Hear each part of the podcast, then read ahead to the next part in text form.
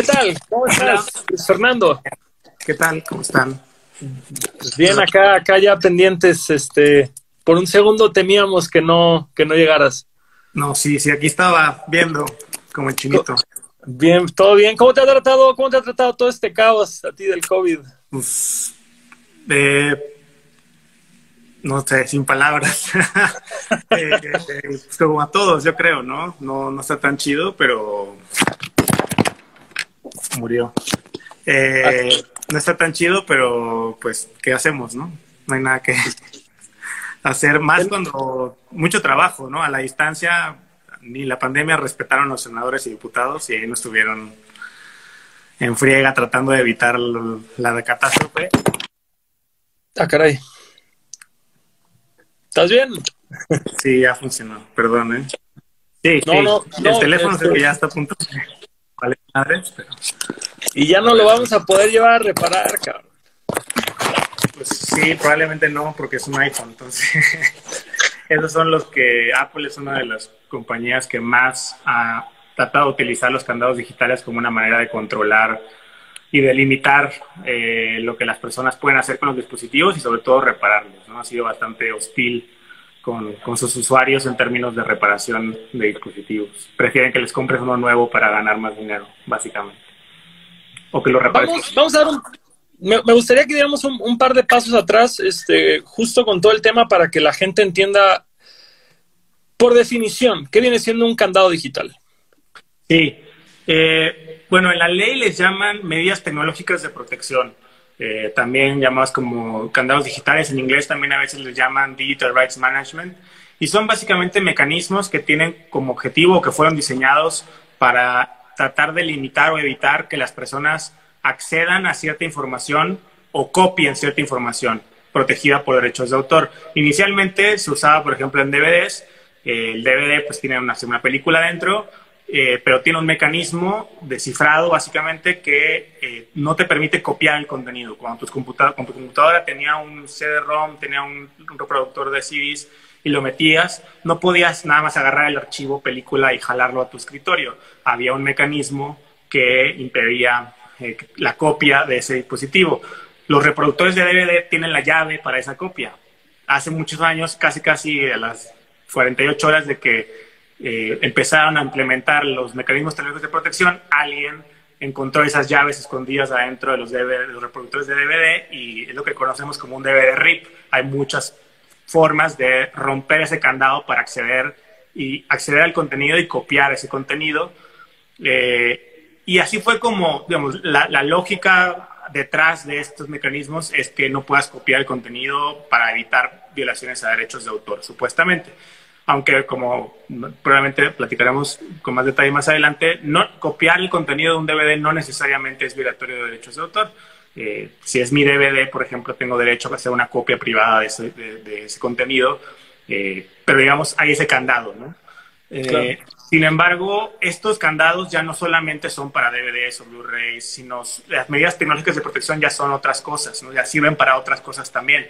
Entonces, cualquier, casi, casi cualquier objeto y próximamente la, realidad es que cualquier objeto va a tener una, computadora dentro. Ya muchas cosas tienen una computadora dentro. Los coches tienen una computadora dentro, refrigeradores, eh, electrodomésticos de todo tipo, las propias computadoras, los teléfonos son una computadora, las impresoras, hasta, eh, ¿cómo se llaman estas? Eh, la rumba, ¿no? Es una computadora. Ya, sí, justo, ya, ya está, ya está el recogedor de polvo, es una computadora, ya vivimos en los supersónicos virtualmente. Y la, digamos, el software, o sea, e-, ese, ese aparato no sirve sin el software que está dentro. Y ese software está protegido por un candado digital.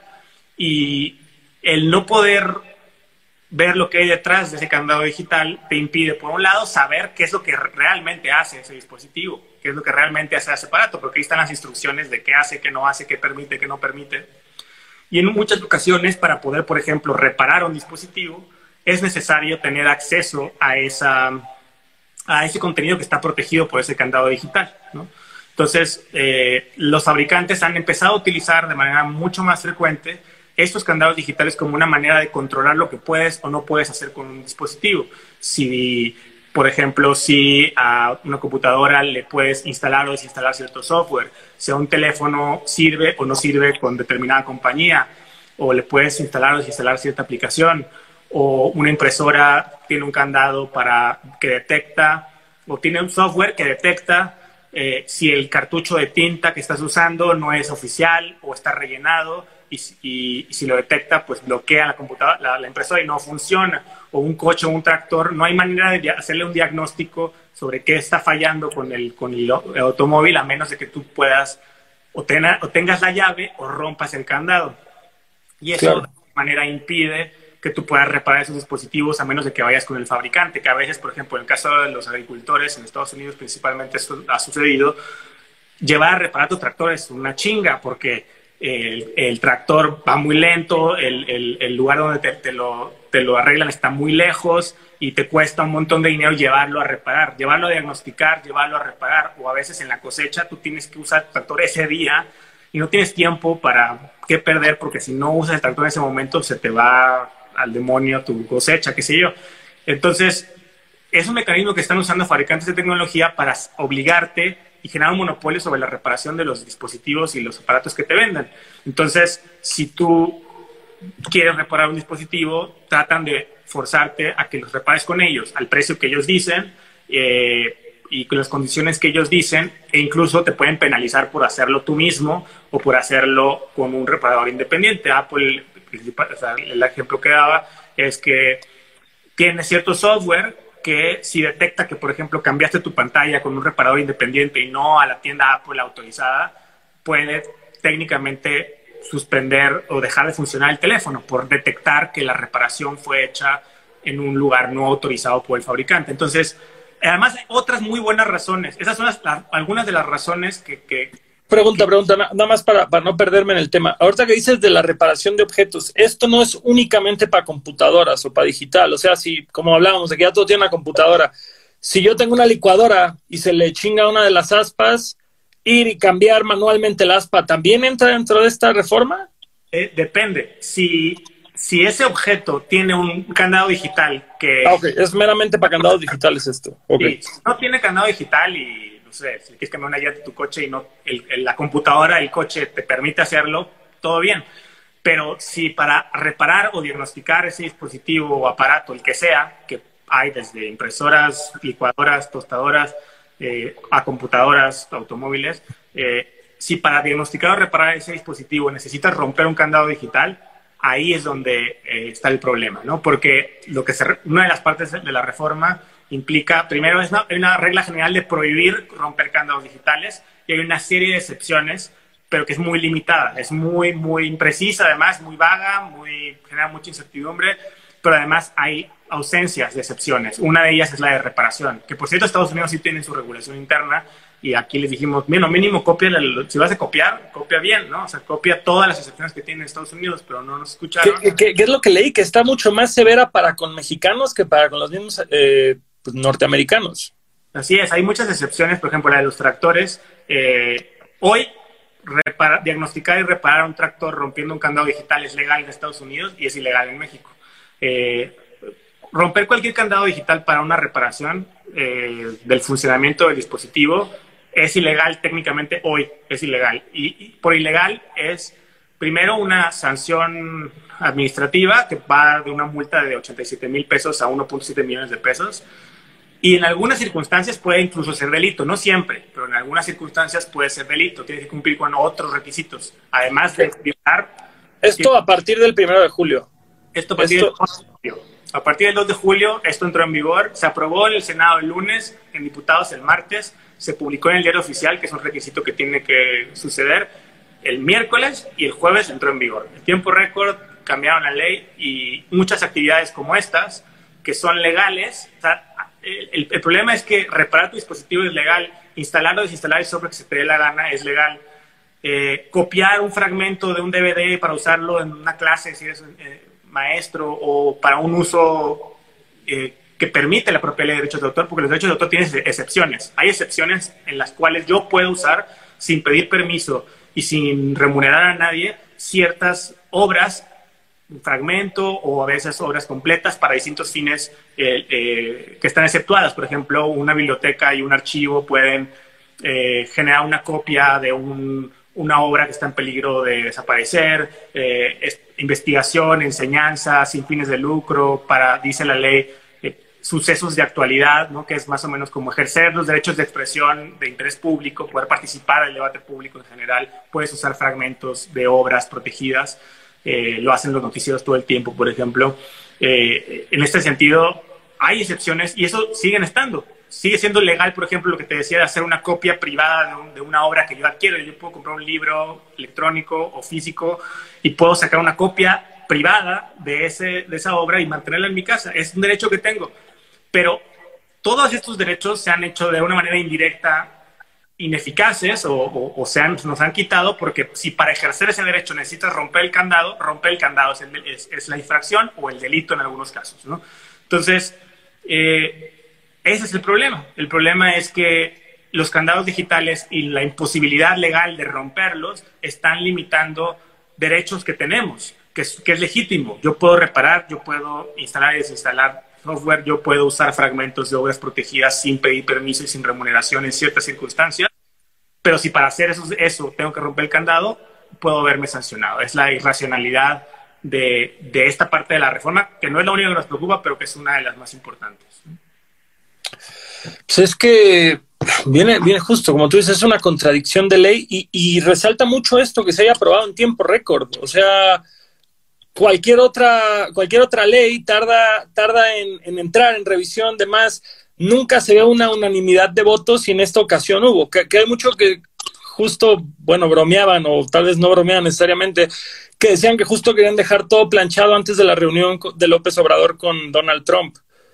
Sí, creo que nosotros que cachamos esto un poco antes y tratamos de incidir y llamamos a senadores y les mandamos documentos y les tratamos de explicar por qué lo que están haciendo era una tontería, eh, recibimos muy, poca atención y, muchas barreras, ¿no? También parte por la pandemia, porque pues no puedes ir a tocarles la puerta, necesitas llamarles, mandarles mensajes, correos y ver si te dan la chance de hablar con ellos.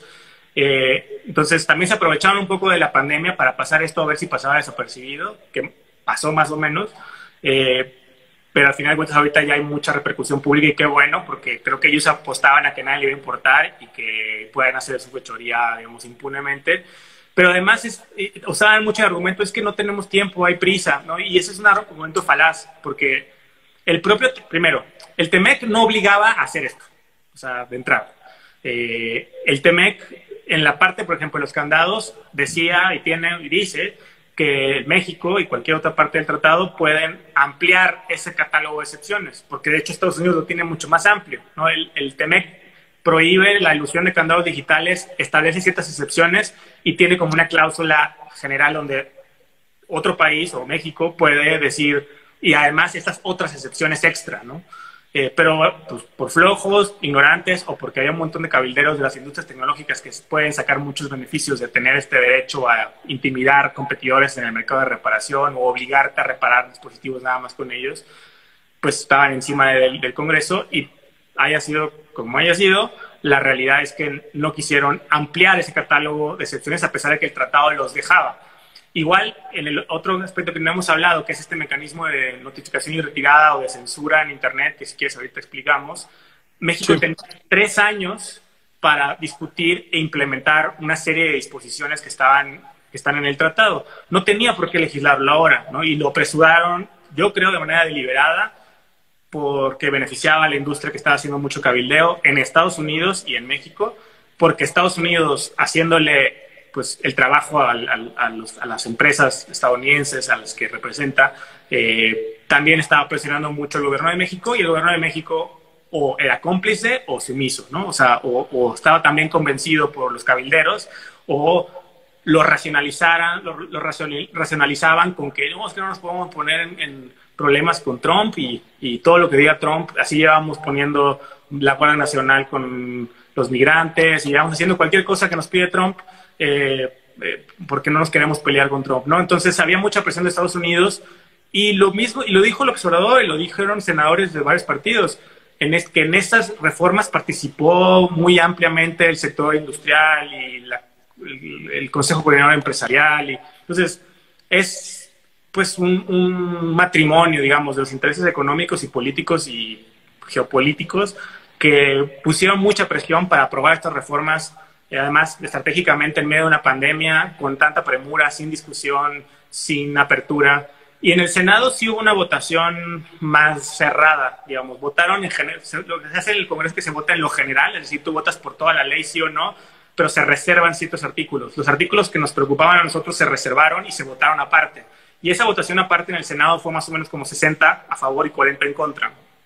En la Cámara de Diputados no, no hubo oportunidad de presentar, de votar por separado. Ahí lo que, la opción que les dieron a los diputados fue o votas por todo o votas por nada. Por eso la votación quedó casi unánime, que hubo una, una abstención, porque nadie quería votar en contra por toda la ley. Algunos sí querían votar en contra por algunos artículos, pero no, no, no los dejaron.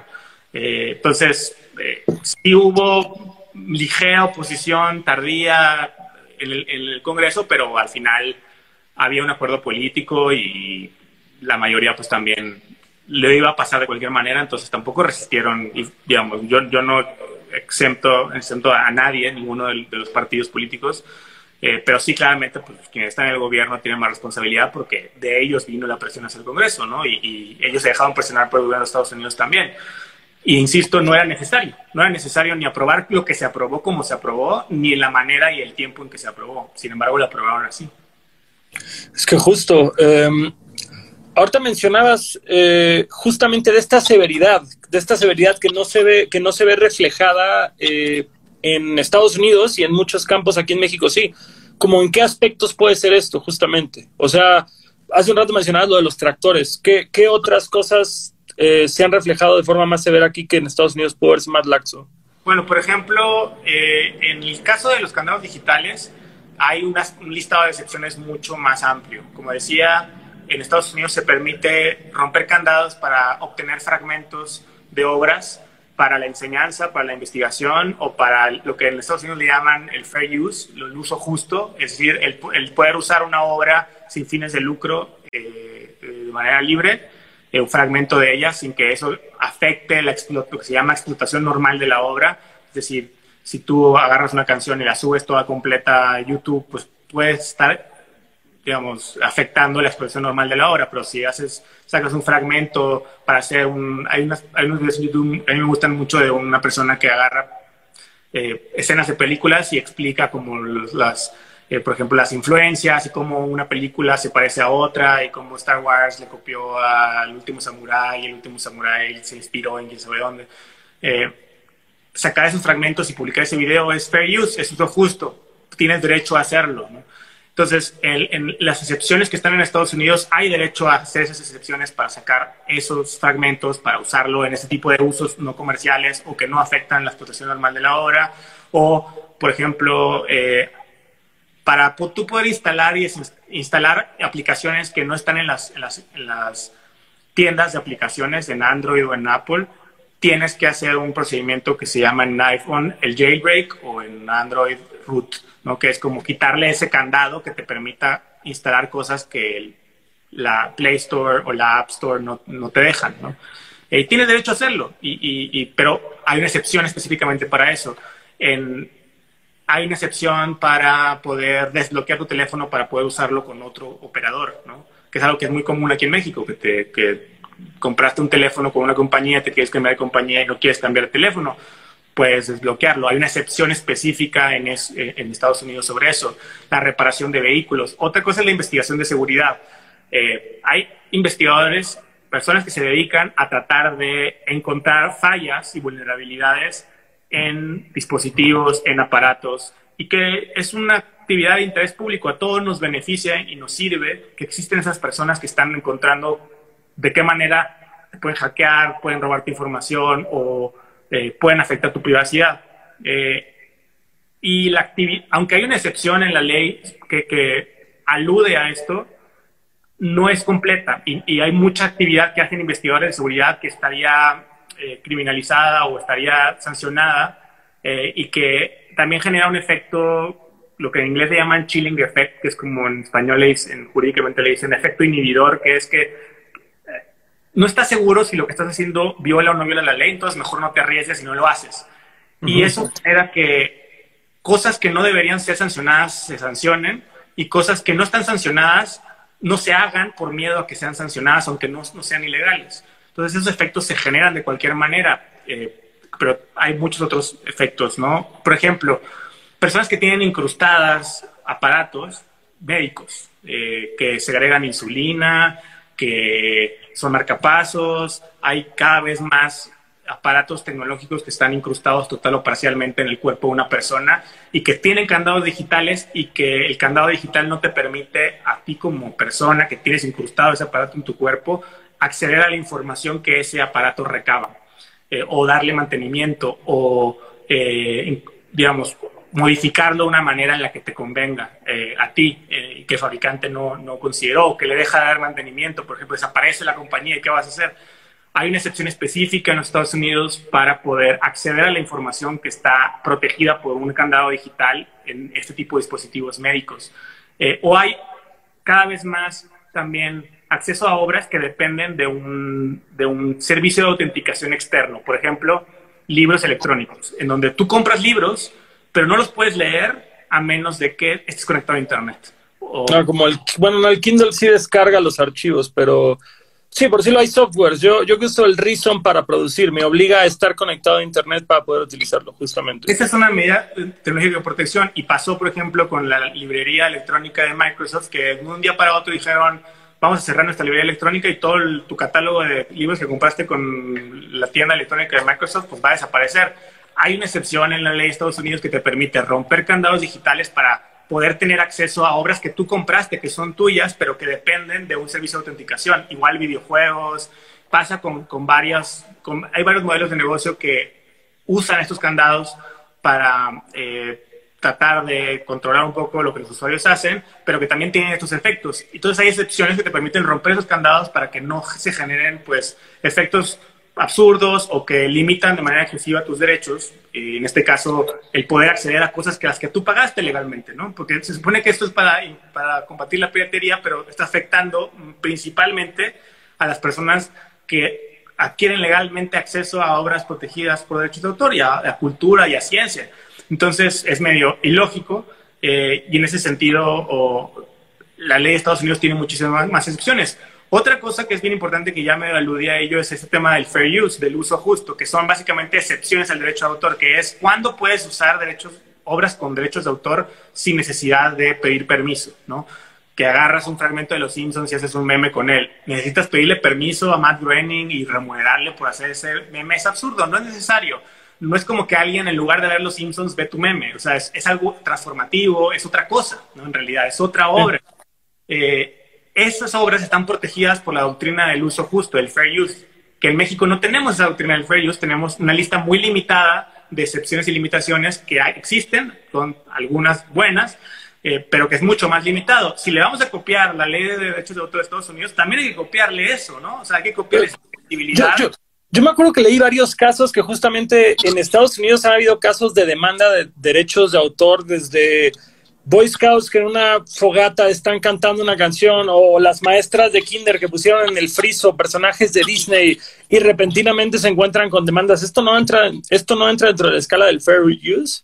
En muchas ocasiones sí. En muchas ocasiones eh, estas demandas frívolas pues pierden porque existe la doctrina del fair use.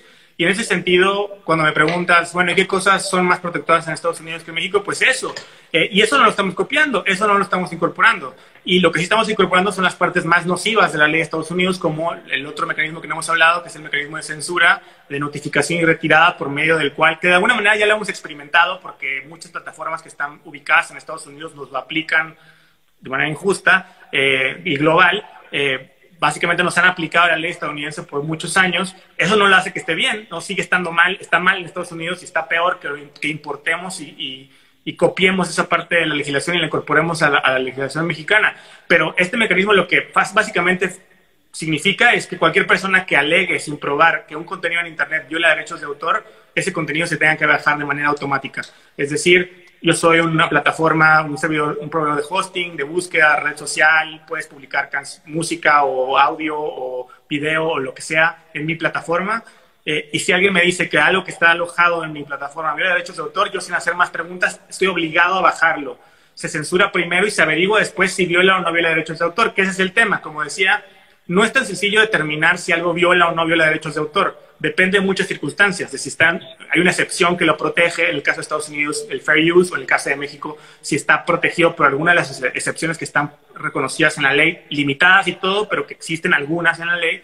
Eh, y esa es la injusticia de ese mecanismo, que censura y que hay estudios empíricos que revelan que hasta más o menos el 30% de todos los avisos en donde alguien dice viola, se viola derechos de autor son fraudulentos. Es decir, si en lugar de que se bajara automáticamente le echara un ojo un juez, el juez jamás habría dicho sí, eso viola derechos de autor. Y ese es el problema. Se censura antes de que se determine si el contenido efectivamente viola o no viola derechos de autor. De alguna manera es como que no hay presunción de inocencia, no hay presunción de legalidad del discurso, y eso es un violatorio totalmente de la Constitución y de la libertad de expresión.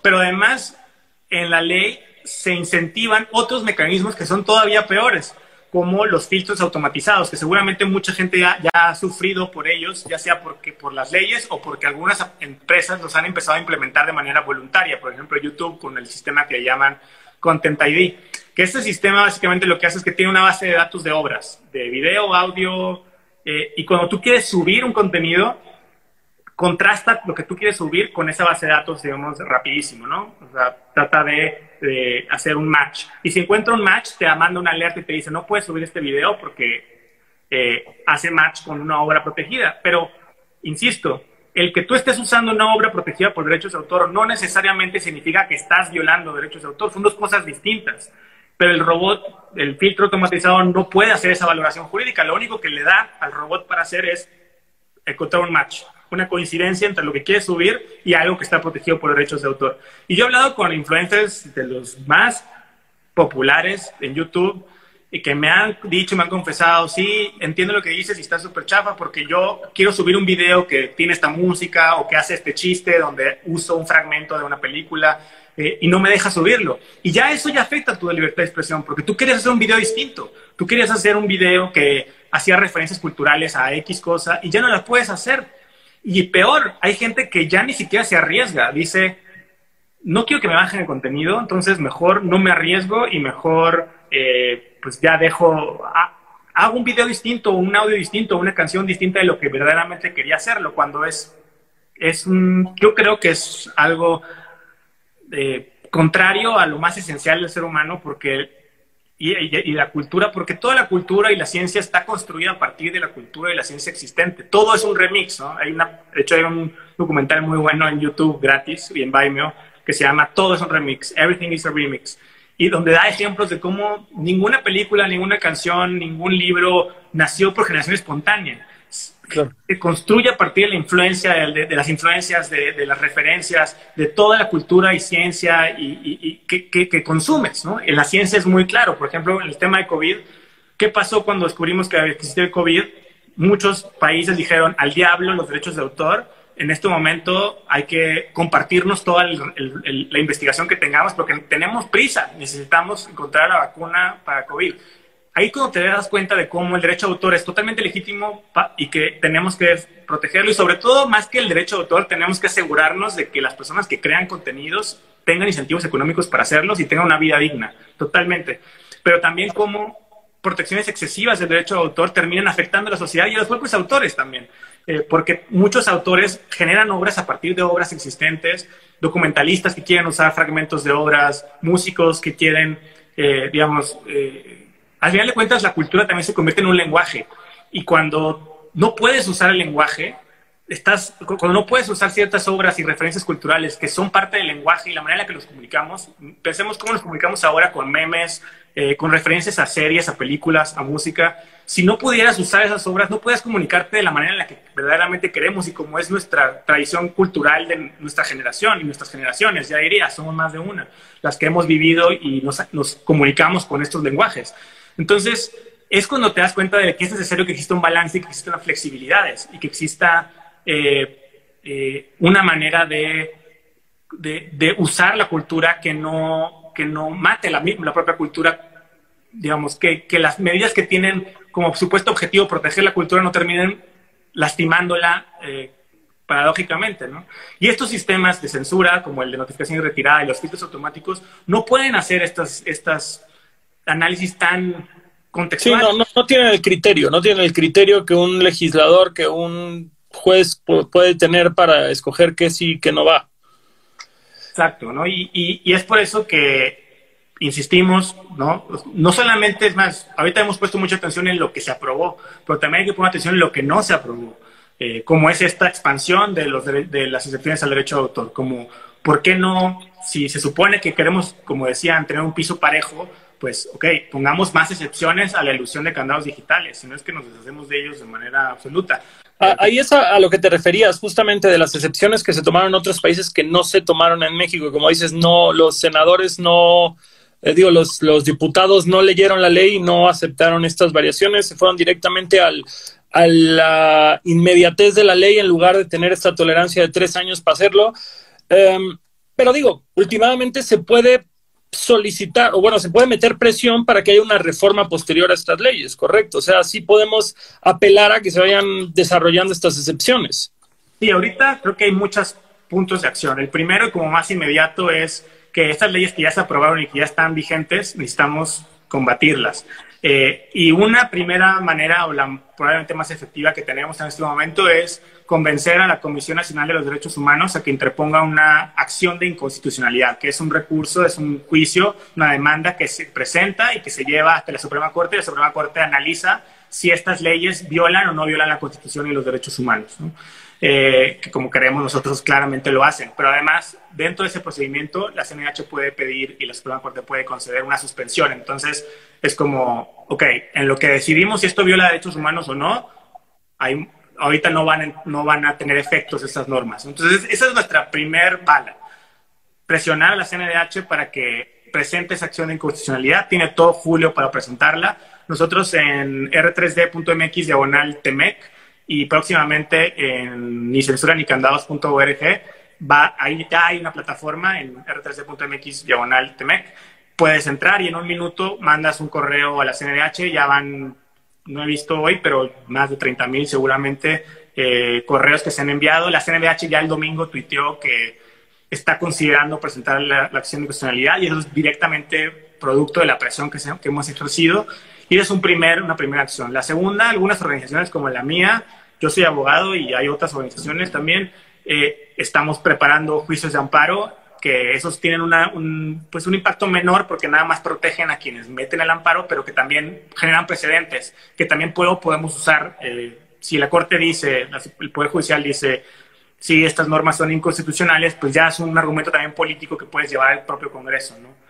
Y en el Congreso ya hay algunos senadores y diputados que están o arrepentidos o que quieren hacer algo y hay que aprovechar la oportunidad para revertir lo que se aprobó, pero también para que suceda lo que no ha sucedido, que es una reforma que verdaderamente genera un balance entre el ejercicio de derechos, el acceso a la cultura y la ciencia y la protección a los autores y creadores. Que una cosa es el autor y otra cosa es el titular de los derechos del autor. Es muy importante explicarle a la gente eso, porque eh, también reformas que faltan y que existen en otros países eh, eh, son algunas reformas que necesitamos para que las personas que crean estén en una mejor posición al momento de negociar con editoriales, con disqueras, con eh, industrias de entretenimiento, que se aprovechan de su poder para obtener licencias a precios, digamos, muy injustos. Por ejemplo, en Europa hace unos años hubo una reforma y todo un proceso de reforma que incluyó varios derechos que se conocen como derechos de remuneración equitativa o remuneración justa, que por ejemplo permiten a autores que licenciaron su, digamos, de alguna manera, dieron sus derechos de autor, los vendieron de una manera muy barata porque creían que no iba a tener mucho éxito su contenido y de repente explota el contenido y todas las ganancias se las lleva una disquera o una empresa. Hay en la ley europea, que deberíamos también inspirarnos y agregarla en México, posibilidad de eh, renegociar eh, digamos, retroactivamente esos, eh, eh, esas remuneraciones de manera que no sea totalmente desproporcionado o cancelar licencias. Hay una serie de transparencia, ¿no? Hay muchas sociedades de gestión colectiva que se supone que recopilan las ganancias, las regalías y luego las distribuyen, pero con mucha opacidad, con muy, poca transparencia, con muchas denuncias de corrupción. Entonces también pensar cómo si queremos...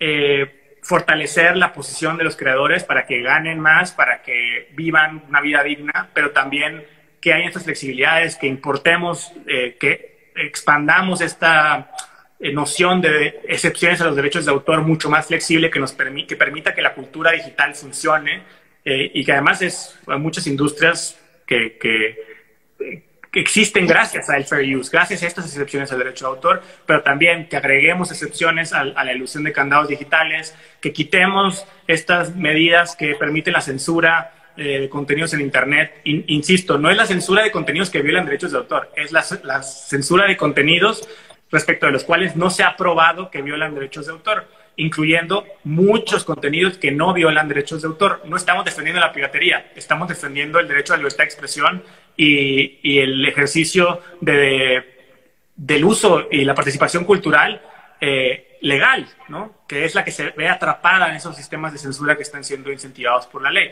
Entonces, hay oportunidad también de presionar al Congreso para que enmiende la plana y para que haga la reforma que necesitamos, que dé estas flexibilidades y que verdaderamente haga que florezca eh, la cultura y la ciencia en México a través de estas excepciones y de estas protecciones justas y equitativas. Eh, también, algo que quiero mencionar también es que en el caso de los candados digitales hay alguna posibilidad de que no se sabe cuándo, pero en algún momento un órgano de gobierno que se llama el Instituto Mexicano de la Propiedad Industrial puede expandir esa lista de excepciones, pero en este momento no está reglamentado ese procedimiento, no sabemos cuánto va a tardar, eh, pero en algún momento podríamos llegar a solicitarle al INPI que expanda esa lista de excepciones y, podría ser una alternativa si es que el Congreso falla eh, eh, y, alternativamente irá paralelamente a las impugnaciones que estamos pues muchos formulando y que esperemos que la CNDH también lleve a la Suprema Corte para que pues, se protejan y se restauren los derechos que perdimos de la noche a la mañana. Definitivo. Ahora sí que una duda, una duda que pusieron entre las preguntas. Inmediatamente, güey, toda la gente que tiene puestos para reparar celulares, para reparar impresoras, para todo esto de la noche a la mañana ya son, eh, pues bueno, hacías faltas administrativas con posibilidad de ser delito. Entonces, de la nada, toda una industria se acaba de convertir en delincuente. Podrían serlo. Eh, ahí siempre la respuesta que damos los abogados siempre es depende y desgraciadamente la tengo que dar. pero sí, pero sí, eh, es muy posible que muchas, no todas, pero muchas de sus actividades se hayan vuelto ilegales. Eh, ¿Cuál es el punto clave? Es si para la actividad que hacen, la reparación de un dispositivo, eh, necesitan romper o eludir un candado digital, si estás en riesgo de una sanción administrativa al menos o penal hasta seis años de prisión si lo haces con fines de lucro a sabiendas de que estás eludiendo un candado digital y otros, otros elementos eh, sin autorización, por ejemplo, del propietario del objeto que estás reparando. Eh, entonces, la respuesta es, depende, pero sí, o sea, gran parte si alguna de su actividad implica remover candados digitales, que remover un candado digital puede ser desde desbloquear un teléfono para que funcione con otra compañía, hacerle jailbreak a un iPhone o root a un Android, eh, que es, digamos, quitar este candado que te permite instalar o desinstalar cierto software. Depende, por ejemplo, hay gente que, que también pregunta, entonces, ¿usar software, instalar software libre es ilegal? Depende. En realidad, usar software libre no es ilegal, ni instalar software libre es ilegal si para instalarlo necesitas romper un candado digital, romper el candado digital es ilegal, que al final de cuentas termina siendo lo mismo, pero depende. Si hay candado digital, ese es el obstáculo que la ley te acaba de pues restringir el derecho a romperlo para hacer una actividad lícita. Eh, pero es muy caso por caso. No todos los teléfonos tienen estas medidas tecnológicas de protección, no todos los automóviles, no todas las computadoras, pero algunas sí y algunas pueden tenerlo de la noche a la mañana. O sea, ese es el, problema también, que si legitimas este mecanismo sin poner excepciones suficientemente robustas, mañana te mandan una, una autorización de software y el teléfono no funciona los miércoles porque hay un candado que dice que no funciona los miércoles. Y si quieres romper el candado para usar, es legal usar tu teléfono los miércoles. Pero si el fabricante, por sus pistolas, manda una, una actualización de software y dice, los miércoles no vas a poder desbloquear tu teléfono y quieres romper un candado para poder desbloquearlo, desbloquearlo, eh, rompiendo el candado, sería eh, ilegal, aunque usarlo los miércoles o los jueves o los viernes es absolutamente legal. Entonces, sí están en un riesgo y creo que también se genera este efecto que yo decía el chilling effect, de el efecto inhibitorio, en donde... Por causan un temor, causan un temor nato a que la gente ni se atreva a hacer cosas que en otras situaciones ni siquiera consideraba. Claro, nos deja, nos deja desprotegido por todo ángulo ante los creadores o dueños, por decirlo de una forma. Y, sabemos que en este país el 99% de los delitos quedan en la impunidad eh, y todo eso, pero ¿quién se quiere arriesgar a hacer ese 1%? ¿no? ¿Quién, quién, quién eh, ese es el problema. El problema es que los efectos de estas leyes no tenemos que esperarnos a que alguien lo meta en la cárcel o le ponga una sanción para decir que estas leyes generan efectos nocivos para los derechos humanos. Ya los generan por existir, por haber entrado en vigor. Ya muchas personas tienen miedo de hacer cosas que son legales. Eh, o están impedidas legalmente de hacer cosas que deberían ser legales, que son parte del ejercicio de su derecho a la libertad de expresión o su derecho a la propiedad. Compramos, yo compré esta maldita computadora, ¿por qué no puedo hacer lo que se me dé mi maldita gana con ella? ¿no? Claro, eh, es, totalmente. una cuestión eh, injustificada de, de nuestra libertad, de nuestra autonomía tecnológica y que además tiene otros efectos económicos para los usuarios, por ejemplo, el tener que repararlo con el fabricante en lugar de yo mismo por ejemplo, esta compañía que se llama iFixit, que te da eh, manuales de cómo los, los, puedes reparar cualquier dispositivo y hasta te venden las partes y las herramientas para que lo hagas, ¿no? para que lo hagas tú mismo o personas que o lo quieres llevar con, con, alguien, con un micro y pequeño empresario, más en esta situación de crisis económica en la que estamos y que solo se ve que se va a agravar esta crisis, es criminal realmente haber aprobado algo así que afecta a la economía de personas que ya están en una situación de vulnerabilidad y que solamente beneficia a unas cuantas empresas fabricantes, principalmente extranjeras. Entonces, eh, eh, otro efecto que también se genera con esto es que la vida útil de nuestros dispositivos y objetos se acorta a las empresas prefieren que echemos a la basura estos eh, aparatos para que compremos nuevos, para que ellos generen más ganancias y para que nosotros perdamos más dinero. Pero eso también tiene un efecto ambiental. Un montón de basura electrónica que es altamente tóxica, que no, se, que no es biodegradable, que va a estar contaminando el planeta por miles de años.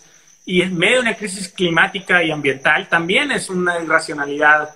Eh, poner obstáculos a alargar la vida de los dispositivos electrónicos que tenemos, que son perfectamente, es perfectamente posible eh, eh, alargar y, economizar. Y, si queremos hablar de se da mucha austeridad en el gobierno, pero pues nos están, nos están obligando a gastar innecesariamente en cosas que, que no tenemos por qué gastar y que además por no poder reparar y por alargar la vida de esos dispositivos estamos generándole un daño al medio ambiente y a nosotros mismos que vivimos en este planeta. Entonces, es muy claro para nosotros que estas reformas fueron hechas con ignorancia o con dolo para beneficiar a ciertos intereses en perjuicio de la mayoría y del interés público. Sin duda alguna, sin duda alguna. Muy poco, muy poco antineoliberal de nuestro actual gobierno. Así es, así es. Eh, ahora sí que para, para concluir, porque ya estamos alrededor de la hora, ¿Qué podemos hacer actualmente? ¿De qué forma podemos eh, apoyar? Ya, ya lo comentaste previamente, pero para dejarlo acá y que la gente tenga otra noción en torno a derechos humanos. Eh, ustedes dicen que en la página de red tienen justamente ya un apartado en el que directamente la gente puede escribir para firmar y, presionar. Sí, eh, en r3d.mx diagonal TMEC, TMS ahí hay un, formulario y en menos de un minuto puedes enviar un correo a la CNDH para que interponga la acción de inconstitucionalidad. Eh, aprovecho también para, de otro tema, pero también que es importante, pues no lo voy a, usar mucho tiempo, eh, también llevamos ya muchos meses con una campaña que se llama Salvemos Internet, eh, que tiene que ver con otra otra amenaza a estos derechos, pero ahora no es en el Congreso, sino es en el Instituto Federal de Telecomunicaciones y que tiene que ver con el principio de neutralidad de la red. Si quieren también visitar de una vez, si ya visitan r3d.mx diagonal también pásense por salvemosinternet.mx, ahí conocerán de qué se trata y también en menos de un minuto pueden enviarle un mensaje al Instituto Federal de Telecomunicaciones para que proteja nuestros derechos en Internet y principalmente la neutralidad de la red y ya más de 120 mil personas lo han hecho y, mientras más, mejor que se sienta eh, la presión, porque, insisto, esto que pasó también pasó en gran parte bajo la expectativa de que no nadie va a poner atención. Eh, y créanme que intereses económicos están sobre el Congreso y están encima y están presionando mucho. Y si nos hacemos presentes, empiezan a sentir. Y si se siente, nos están llamando senadores, diputados preocupados, arrepentidos, eh, unos porque no sabían que aprobaron, otros porque sí sabían y trataban de hacer lo que pudieron, pero no fue suficiente porque no tenían tiempo y quieren remediarlo. Entonces sí se siente la presión y es importante. No crean que no sirve de nada, hay una firma, que una firma menos, una firma más entre todas y todos hace mucha la diferencia. Entonces, eso primero, presionar a la CNDH, de paso, si quieren visitar salemosinternet.mx para presionar al IFT por otro tema, que tiene mucha relación en realidad, también es importante. Eh, eh, si alguna persona se dedica a la reparación de dispositivos, está interesada en meter un amparo, nosotros no podemos asumir la, representación de todo el mundo. Somos una organización sin fines de lucro, con pocos recursos y pocos recursos humanos y materiales, pero eh, sí estamos pensando en la manera de hacer disponible información que permita a otras personas presentar amparos con, su propio abogado o por sí mismos de una manera más sencilla. Eh, entonces también está esa, oportunidad o en algunos casos podríamos inclusive incluirlos en, algunos de los amparos que vamos a promover nosotros. Si alguien está particularmente interesado en, ser parte de los amparos, pues que se ponga en contacto con nosotros. Nos pueden encontrar en internet en r3d.mx, en Twitter, Facebook, Instagram, como arroba r3dmx. Eh, y también creo que algo que es bien importante es eh, difundir información. ¿no? Te agradezco muchísimo la oportunidad de hablar con, con ah, tío, tío porque eh, mucha gente apenas se está enterando y, no los culpo. O sea, estamos con otras cosas, ¿no? Tenemos familiares enfermos, eh, estamos asustados por la pandemia, estamos aburridos y cansados y tenemos trabajo y tenemos cosas que hacer. Eh, y esto se votó en dos días, literal, ¿no? Entonces, sí seguir difundiendo esta información, seguir construyendo conciencia y, y hacer lo que podamos desde donde estemos. Si sabes hacer videos, si sabes hacer música, si sabes hacer eh, eh, diseñas chingón y puedes, si tienes ganas, si quieres, echarte un video, una infografía, eh, a platicarle a tus amigos, a tu familia, todo eso sirve. A mí no me gusta cuando la gente dice, ah, eso no, no importa. Y, y, creo que como sociedad no tenemos que renunciar a ninguna de las armas. Mejor hay que usarlo todo, hay que hacer todo. Vamos a hacer amparos, vamos a hacer videos, vamos a hacer música, vamos a hacer presionar, vamos a y si procede, y si procede, vamos a culpar de plagio a todos los senadores y diputados para que les bajen sus pinches contenidos y la sientan. Aunque debo, debo advertir que es peligroso. O sea, ese es el, tema, ¿no? Claro, es el abuso de, obvio. Puedes, puedes, eh, se supone que cuando te hacen un aviso y te bajan un contenido, puedes hacer un contraviso, que técnicamente puede restaurar el contenido, pero a menos de que el que hizo el aviso insista, entonces queda censurado de manera permanente. Pero si además tampoco hay muchas ganas para hacer el contraviso, porque si haces el contraviso, te pueden acusar de falsa declaración y eso también puede implicar una sanción de una multa de mínimo 87 mil pesos. Entonces, aunque tengas la razón, tiene, te debe dar miedo meterle contraviso y que lo interpreten como que eh, existe una falsa declaración, ¿no? Eh, y si lo haces a propósito, pues estás más, más problemas, ¿no? Pero también eh, hay poca evidencia de, la efectividad de esos mecanismos y de las sanciones. Cuando alguien hace un aviso fraudulento, muy pocas veces en los Estados Unidos se ha sancionado. Entonces, fomenta también la impunidad. No estoy dando ideas, de hecho, yo sugiero que no lo hagan, pero, pero, ha sido muy fácil hacerlo. ¿no? O sea, hay muchas personas que han bajado contenidos de una manera ilegal eh, y que jamás han, han, tenido repercusiones por ello. Eh, yo no, no sugiero esa, esa, esa, táctica, creo que hay otras mejores, pero información es poder. Eh, creo que difundir información es muy importante, colegas, amigos. Eh, síganos en R3D, estamos publicando también muchos materiales de comunicación y, y difúndanlos y hagan los propios. Todo sirve y créanme que todo este ruido que ha habido en redes ha sido muy, muy eh, positivo para las perspectivas en el futuro. A pesar de que estamos en una situación complicada, se aprobaron estas leyes y o sea, nos, la aplicaron. Eh, la, la, repercusión que ha habido nos está generando un montón de oportunidades, no solo de revertir lo, que se hizo mal, sino también de conquistar derechos que llevamos años eh, peleando por ellos. ¿no? Y, y bueno, si, si les late el trabajo que hacemos, de alguna manera también parte de nuestro trabajo es hacer cosas que ustedes están muy ocupados para hacer y que las hacemos nosotros. Eh, trabajo, pues también apóyenos, aunque sea difundiendo esa información, nos sirve mucho eh, para que seamos más efectivos en el trabajo que hacemos, que lo que tratamos de hacer es proteger los derechos de ustedes, ¿no?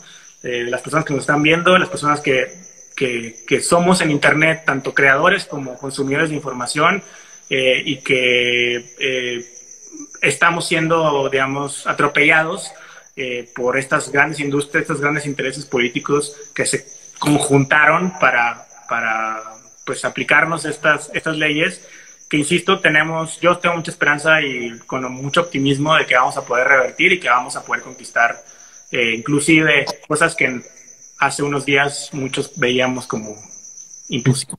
Imposibles, tal cual. Pues bueno, Luis Fernando, te agradezco muchísimo esta hora de tu tiempo. Por nuestro lado haremos lo posible por difundir todo esto y por tratar de meter presión y pues que la esperanza sea el último que muera. Muchas gracias, te agradezco muchísimo y un saludo a todas y todos. Pues bueno, yo sé que normalmente entrevistamos aquí ilustradores, músicos, skaters, etcétera, pero creo que justamente este es un tema que nos afecta a todos, que nos afecta a todos justamente en la naturaleza, de las cosas que hacemos, de las cosas que consumimos, de las cosas por medio de las cuales nos educamos. Entonces creo que cabe en la responsabilidad de todos difundir esta información y tratar de meter presión desde nuestras trincheras. Es lunes y estoy cansado. Los quiero mucho. Nunca cambien. Bye. Ah, sí, sigan la red, sigan la red. Hoy no hay premio, güey, no vamos a regalar playeras hoy por la gente que se pronuncia en contra del Senado, ¿no? Hoy no hay promoción ni nada. Pero sigan la red, sigan a Leche Star sigan Adultos Raros. Eh, todo esto, si llegaron tarde o si quieren compartirlo, lo vamos a subir el miércoles a Spotify, a YouTube. aquí se queda vivo en, en mi Instagram TV. Eh, hagamos lo que nos corresponda. Los quiero mucho. Chao.